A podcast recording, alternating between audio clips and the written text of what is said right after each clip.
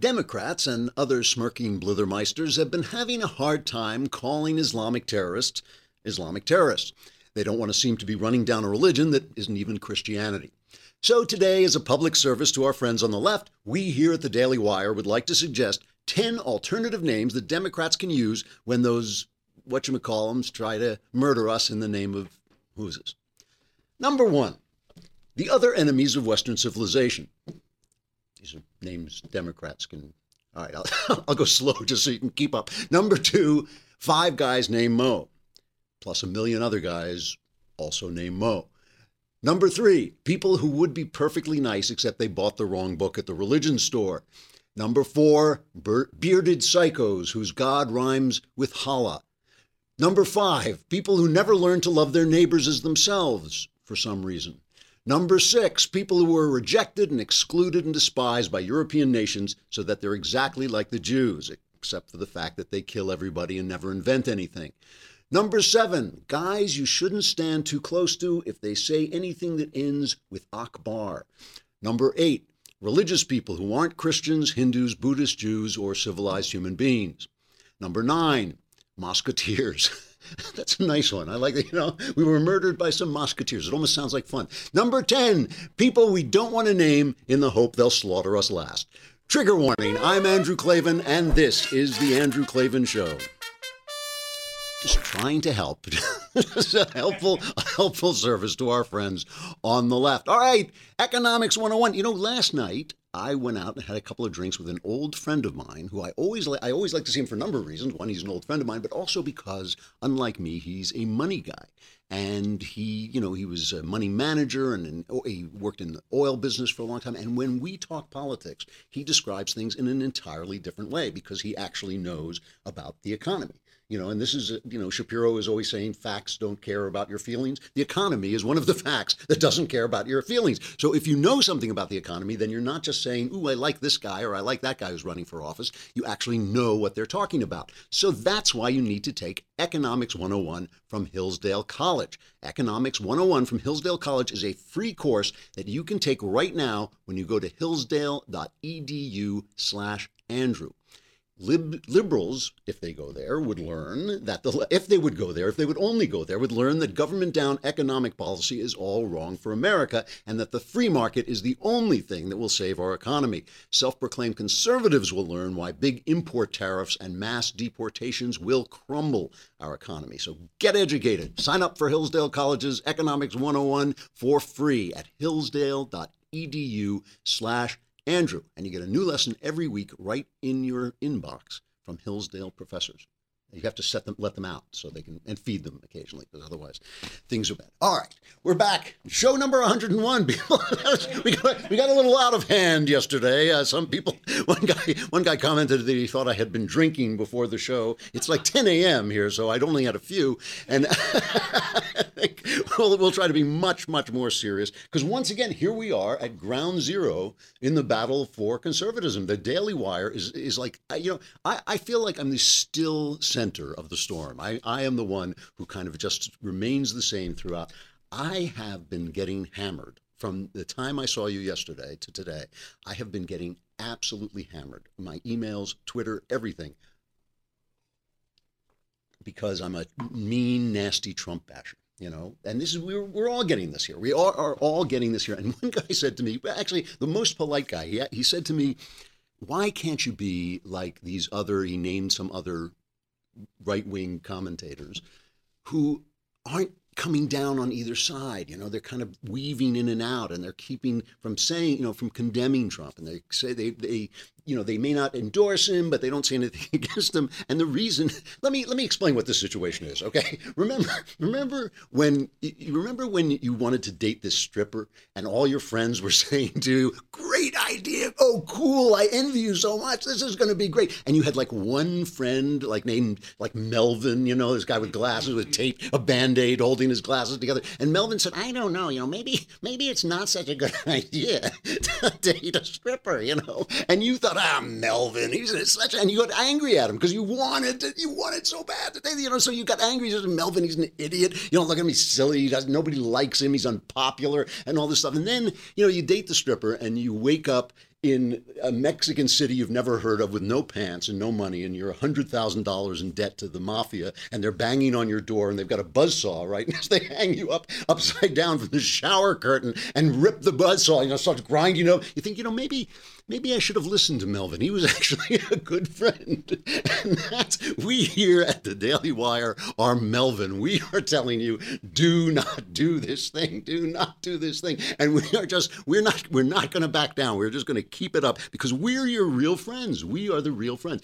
Even, you know, there, some of this stuff. All right, so we're talking about Corey Lewandowski, you know, and and this other thing where he where he's insulting Ted Cruz's wife with a nasty picture of her. You know, you can catch anybody at a bad moment. She's a very attractive woman, Ted Cruz's wife, and he caught her at this bad moment and tweeted, retweeted, I guess, a picture of his wife, who's a model, and his third wife, right, or fourth wife, whatever it is, and Cruz's wife and basically saying, My wife is beautiful, Cruz's wife is ugly. That was basically his response. And this, he claims, was a response to someone who was not Cruz, who was just an anti Trump super PAC, blasting out a, a GQ, a gentleman's quarterly picture of her, of Trump's wife naked. So this was his response, was he was going to attack Ted Cruz's wife.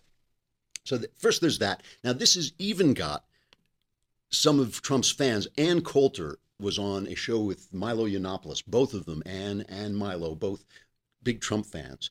And Coulter says, um, this is a transcript. She says, I'm a little testy with our man right now. And Yiannopoulos says, are you? Daddy's annoyed you? Because Milo, Milo, who is you know flagrantly gay, calls calls Trump daddy. Not that there's anything wrong with that, you know. Coulter says our candidate is mental. Ann is just, oh, the light bulb goes on. The light bulb goes on. Our candidate is mental. Do you realize our candidate is mental? It's like constantly having to bail out your 16 year old son from prison, she says. Let's move past last night's tweet. You know perfectly well what tweet I'm talking about. I think this is the one with the two wives. This is the worst thing I he's done. And she just goes on and on saying, you know, you're just defending this guy. He's like defending a teenager to try and keep him out of jail.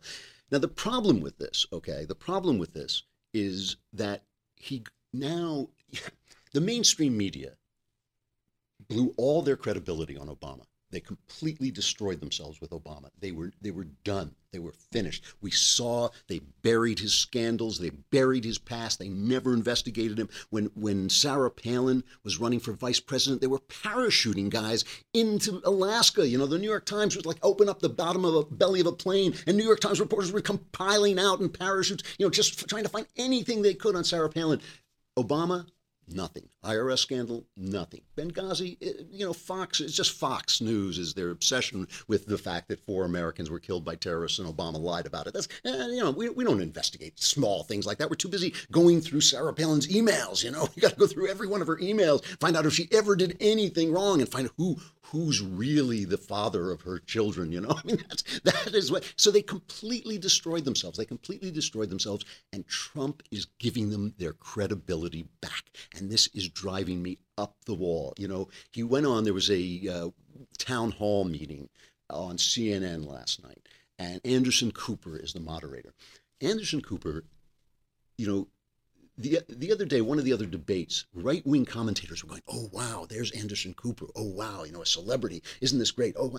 Anderson Cooper is the guy who first called the Tea Partiers teabaggers using a you know, a thing that only gay people knew about at the time, some weird sexual, you know, thing that gay people knew about. And he, he, he called them on air. He called ordinary Americans trying to defend their country, stepping up for their values, peacefully assembling, peacefully going about the, the business of trying to restrain Obama. And he, he stuck them with this sexual slur on air. I mean, talk about childish, talk about, and you know, to me, he's a good reporter. I'm not saying he's not. That's one of the things that always bothers me about the New York Times and, and all these guys. You know, he's a brave reporter. He'll go out there in the field, but he was he was unfair during Hurricane Katrina. He was unfair to George W. Bush. He is a left-wing propaganda monger. Now watch this. He goes on and he challenges Donald Trump on this uh, this show last night, and he challenges him about these these uh, Cruz Heidi Cruz uh, tweets he's sending out.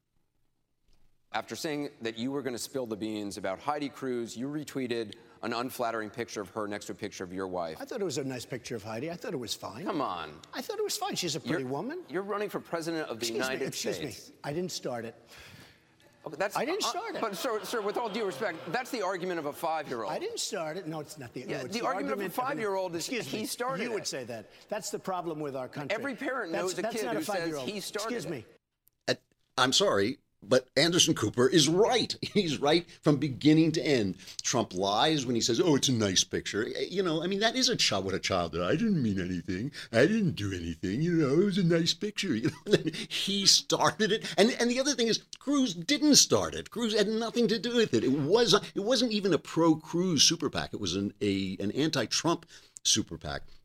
So, all right, Trump's angry. It's his wife and all this stuff. But, but he started, he's making Cooper look good, okay? So now we get to this thing with Lewandowski. There's a video now of Lewandowski, his uh, Trump's campaign manager, grabbing Michelle Fields, doing exactly, exactly what Michelle Fields said he did. You know, when you read her statement, it, it is an exact description of this. He pulled her back and down. She almost lost her footing, she didn't. And and then she said, you know, it's a campaign manager shouldn't be trying to throw a reporter to the floor. And Trump has been lying about this. He's been openly lying about this. So so all day long, Trump talks about this all day long because he was now Lewandowski's charged with battery. He perfected this little routine he does where he reads her statement and mocks it. And he does this with and, and then tries to propose himself as a hero for not firing Lewandowski. He's not going to ruin. This is a guy whose catchphrase is "You're fired," right? Is a guy. No, no, I'm very loyal. I'm very loyal. So here he does the whole routine for Anderson Cooper on the on the show last night. I'm a loyal person. I'm going to be loyal to the country. I'm going to be loyal to Wisconsin.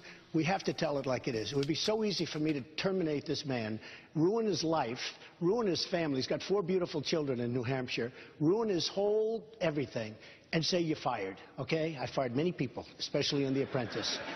But look what she says, Michelle Fields, who, by the way, she's not a baby, okay? In her own words, exactly. I was jolted backwards. Well, she wasn't. I mean, she's standing there. Someone had grabbed me tightly by the arm, tightly, and yanked me down. She wasn't yanked down. She was like, she didn't even have any expression. If somebody in this audience gets whacked or gets hurt, including me, you get hit a little bit, you go, wow. There's no, no emotion. Okay, wait a minute. I almost fell to the ground. I almost fell to the ground. She didn't almost fall to the ground. She, he, he got in her way. And by the way, she was grabbing me. Am I supposed to press charges against her? Oh, my arm is. Anderson, my arm is just killing me. It's never been the same. You've suggested you might. Excuse me. Excuse me. I didn't suggest. Well, I, yeah, you I did. tweeted. No, You- no, I tweeted. Well, I, I well, a tweet is a suggestion. Should I press Right. charges? Are you going to? Sure. I don't know. Maybe I should, right? Because you know what? She was she was grabbing me. And just so you understand, she was off base because she went through the Secret Service. She had a pen in her hand, which Secret Service is not liking because they don't know what it is, whether it's a little bomb or whether So it doesn't concern you that Excuse me. initially Corey Lewandowski said, I never touched her. Uh, and that turns out not He- to be true. I don't think he knew her. So first of all, he's a hero. He, the man is my hero. He's not. gonna- He's not. He's a loyal person who's going to stand by Corey Lewandowski. That's that's the first thing. The other thing is Michelle was trying. You know, obviously trying to kill him. You know, this, like, this is Mr. Tough Guy. This is the guy who went after Jeb Bush every debate. Every debate, it was like, you know, oh yeah, Jeb Bush, you're not tough. You're weak. You're not tough. He's scared of Michelle Fields. It's being like being scared of Hello Kitty. That's like Hello Kitty comes up behind you. You know the secret. And you notice, by the way. He says the Secret Service aren't liking this. The Secret Service couldn't have cared less. The Secret Service knew exactly what she was doing, you know. And it- it's just, you know. And the other thing with her statement, her statement is literally true. It describes everything that happened on the video. What gets me about his defense of her statement is, do you remember the Rodney King defense? Remember those cops beat the living daylights out of Rodney King once he was down on the ground. They just beat the crap out of him. And the defense attorneys went in and they slowed the video down to frame by frame and they showed it to the jury frame by frame and they said you see he's he made a little micro move there. That's what they were reacting to. You see now you see that he was actually making a threatening move. Like he's down on the ground and there's four or five cops. It's like i don't care how slow you show that video they're beating the crap out of a suspect who's on the ground you know? And that's what he's doing there you know? Oh you know she, he's slowing everything down exaggerating what Michelle said. Michelle was telling, you know, telling what happened, her experience of what happened.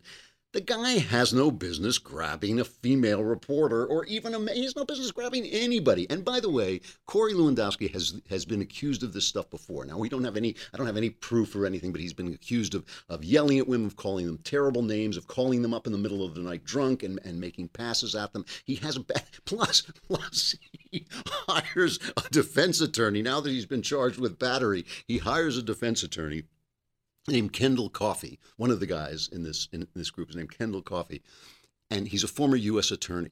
But it turns out he had to quit the U.S. Attorney's Office because he was in a strip club back in the nine, late 90s. He's in a strip club, tried to kiss one of the strippers, and ended up biting her. okay, so they throw him out of the club, and then Kendall Coffey goes and gets his dad to pay the bill so they don't sue him or anything like that.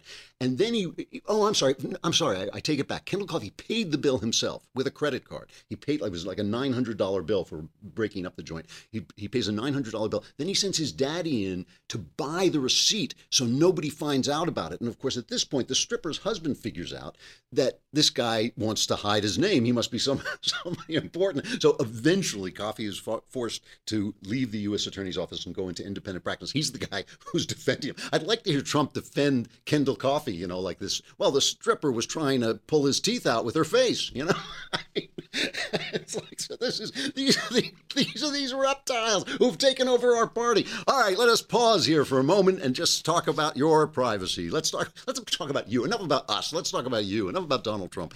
Let's talk about your privacy. How do you protect your privacy from all these companies that want to scan your emails so they can advertise the stuff you want and pepper your computer with uh, their advertisements? How do you stop the government from just collecting every possible thing? I mean, now they've actually themselves cracked the Apple iPhone in ways that Apple doesn't even know about. So these guys are, are very serious. The government is very serious about gathering information.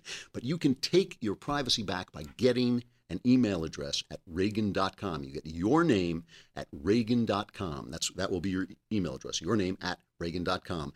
And you not only get to proudly share President Reagan's name with every email you send, you also know your emails will never be scanned or shared with third parties. Now, you can get this email address by going to ReaganPrivacy.com.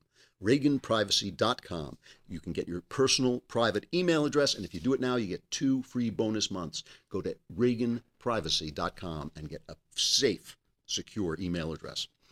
All right so back to this back to this incredible I, I, mean i can't believe i cannot believe on a in a week you know in a time when terrorists are attacking us when terrorists are attacking the west when they're attacking people you know they're targeting women and children in pakistan and and bragging about it. Oh yeah we targeted women and children because they were christians you know. Oh, nothing wrong with that. That's good good idea you know thanks. Thanks for letting us know what you are.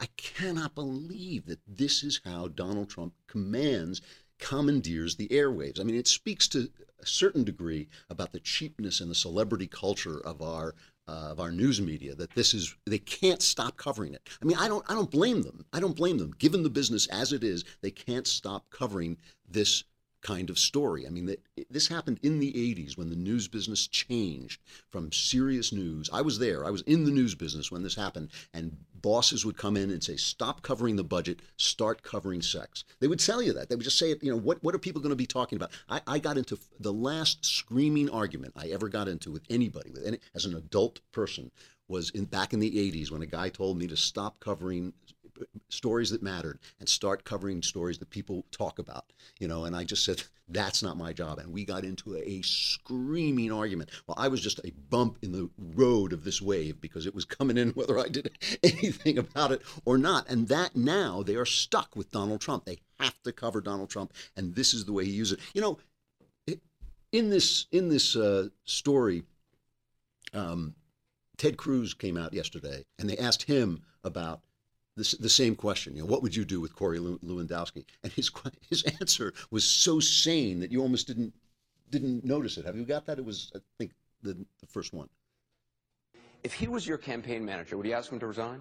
Of course. Uh, look, it, it, shouldn't be complicated that, that members of a campaign staff should not be physically assaulting the press. I mean, I mean that that shouldn't be a complicated decision. You, I mean, he says he's innocent of all the charges. Uh, well, you believe it was assault? Uh, you know, he's, he's just been charged. I know that the reporter alleged that she was physically assaulted. That that I will say it's consistent with the pattern of the Trump campaign. You think it says something about the campaign itself, about the leadership? The culture of the campaign has been a campaign built on attacks, on insults, and, and I think there is no place in politics for for insults, for personal attacks, for going to the gutter, and, and there should be no place for physical violence either. That's boring. Don't just talk some common sense and the truth. Stop that. I, I, you know, that's not news. If that, if you know, if that were news, we would cover it. I mean, this is, you know, what this reminds me of. There's this, this website. I've mentioned it before. It is the stupidest website on the internet. It's called Everyday Feminism. I love this. I was talking about that book I'm reading where the fem, the author wouldn't come on and she was nasty to me when I asked her to come on and debate this book. I'm reading this book about teenage girls and she actually mentions as an authority everyday feminism. I thought, oh wow, the stupidest website on the net. And you're mentioning it. They had a story that I, I tweeted this out. The story was called Four Reasons Why Demanding Objectivity in Social Justice Debates Can Be Oppressive. So if you demand ob- objectivity in the facts, let me just read you just a little bit of this in her book, Black Feminist Thought. Is that an oxymoron, black feminist thought? I don't know. Patricia Hill Collins gives a brilliant explanation of how positivism, a school of thought that values objectivity and provable arguments, you don't want those objectivity and proof, a school of thought that values objectivity and provable arguments benefits white men most.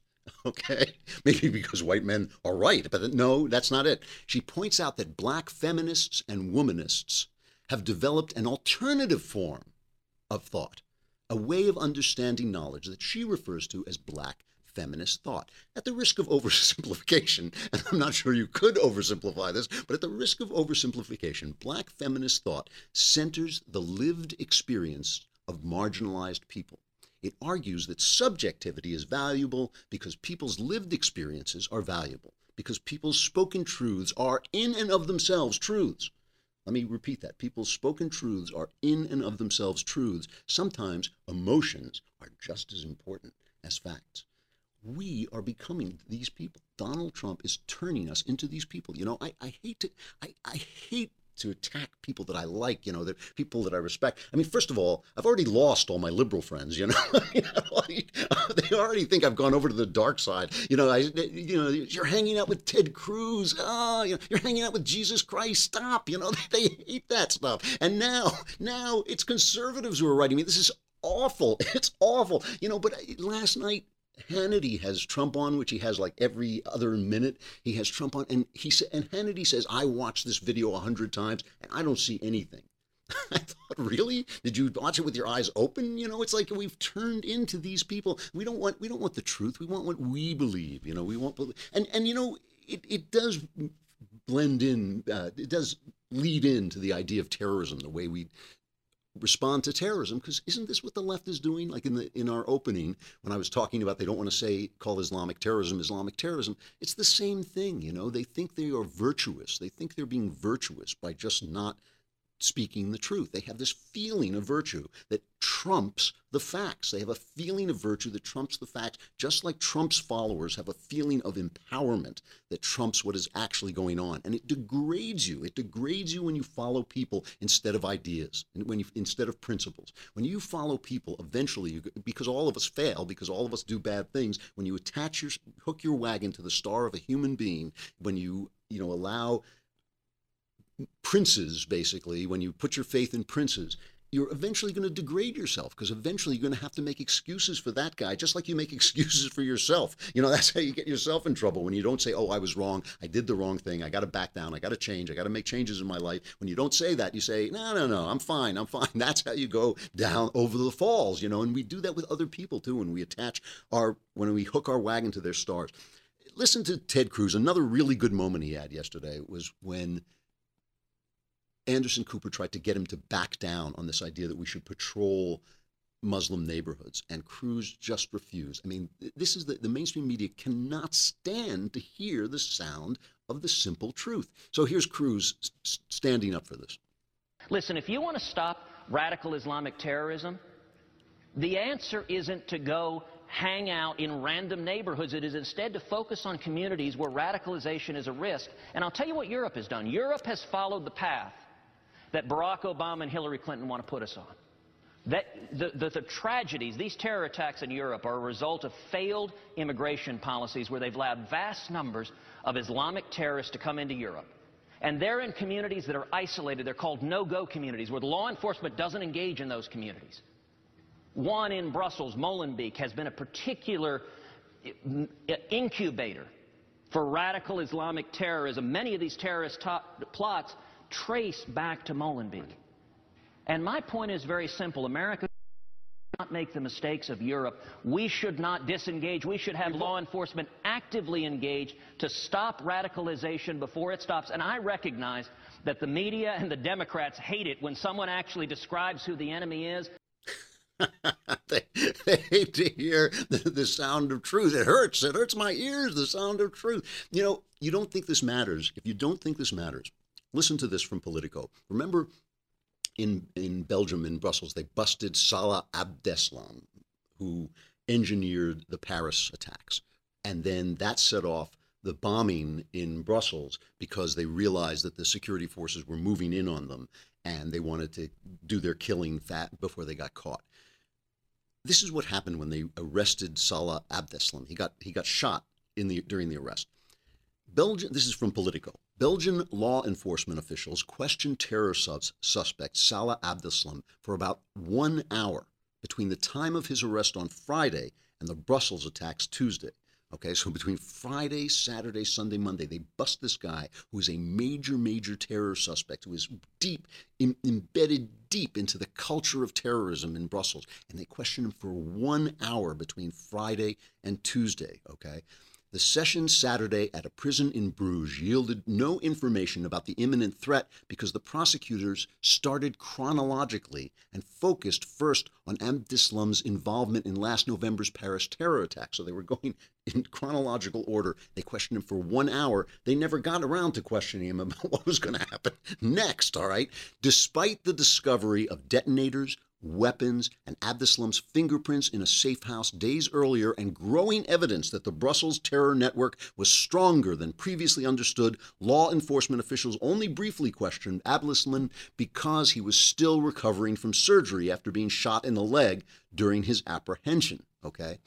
Here's a quote he seemed very tired, and he had been operated on the day before, said an official, adding that law enforcement officials did not question him again before Tuesday. He was tired. He was tired. The terrorist was tired, so he didn't want to question him. I mean, it's like it's like a willed blindness, but at least everyone felt good about themselves. You know, I mean, that's the important thing. As long as everybody feels good about themselves. Look, we're your friends. We are Melvin, your friends here at the Daily Wire. We are telling you that when it sounds like thuggery, when it sounds like fascism, when it sounds like dishonesty, it probably is. Stop cheering. Stop, you know, pumping your fist in the air. Re- remember who you are. You're an American. Remember who you are, you know, and come back here and listen to your friends. I have to pause before I do stuff I like and just say a quick farewell to Patty Duke, who died at 69 she was uh, the mother of Sean Astin, who you know from uh, the the uh, Lord of the Rings movies. He was Samwise Gamgee, and in her time, you know, she's probably she was probably pretty forgotten by the time she died. But in her time, she started out as a young actress.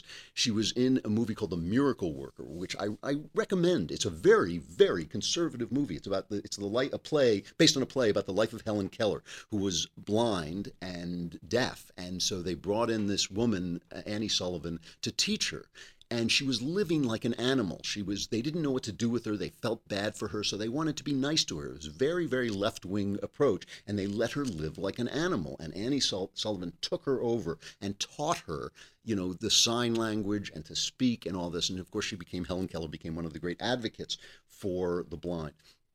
Patty Duke also had terrible problems. She was a she went on to do a television show that back in the I don't know when it was on the 60s, probably 70s, uh, the Patty Duke show where she played two sisters, and this was big, two cousins who were identical, and it was a big deal. You know, you could actually see the line when she was on screen at the same time. You could see the line because the special effects were so bad. But that was a very popular show, and then she cracked up. She had uh, bipolar disorder, and nobody knew it. She'd had a very abusive uh, upbringing, and when she finally got uh, cured of that, when they finally gave her some treatment for that, she became an advocate for the mentally for mental health. She became an advocate for mental health and um, died at 69. Anyway, we just thought we'd say so long to her. Stuff I like. I've been doing nonfiction that's good for conservatives to read. And here is a basic one The Looming Tower by Lawrence Wright. Especially if you ever go on the Hugh Hewitt show, the other thing he's always asking people is, Have you read The Looming Tower? And if you haven't, like, he'll almost cut you off, you know, like, like he feels that this is the bottom line. The Looming Tower is about how Al Qaeda came to be. So, and the reason it's so important is you can see that everything the left says about these people is untrue. It's not us. It's not because of us. It's because of what they believe and how they react to each other and what their what their culture created. And it's not Lawrence Wright is not he's a New Yorker writer. I think he's not a right wing writer or anything. It's just the facts. It's a very very well researched book, but it takes you back to the beginning of how this movement got started. And it really it's really important because this is going to be we're always in a battle with somebody. We used to be the Soviets, then we had 10 years when we pretended we weren't in a battle with anybody. It's going to be these guys eh, you know the the Muslim terrorists are going to be around for a long, long time, and so you might as well find out who they are. It's very readable, very intelligent, very factual. The Looming Tower by Lawrence Wright. Okay, piece of business. First of all, I'm not going to be here next week, so please, the Wisconsin primary is coming. Don't let things spin out of control. I have to go to New York. I have to do some business there. I'll be meeting with publishing people, which means I'm going to come back hungover like crazy. So, so I'm trusting you all to take care of things. Also, do do you know my email address here? Is it A Klavan at the Daily Wire? Does anybody know what it is? No. All right. Well, we'll check it. I'll check it and I'll come back tomorrow. Remind me. I'll come back tomorrow just in case anybody actually wants to get in touch with me. You can find. I'll, I'll give you a uh, an address tomorrow. That'll be it. That'll be our last show for a week. So listen to it again and again. Cherish it. Go back. Listen to the old ones. Tell your friends. Bring them here. We want you. We want to save you from yourselves. this is Andrew Klavan. I'm Andrew Klavan, and this is the Andrew Klavan Show. We'll be back again tomorrow.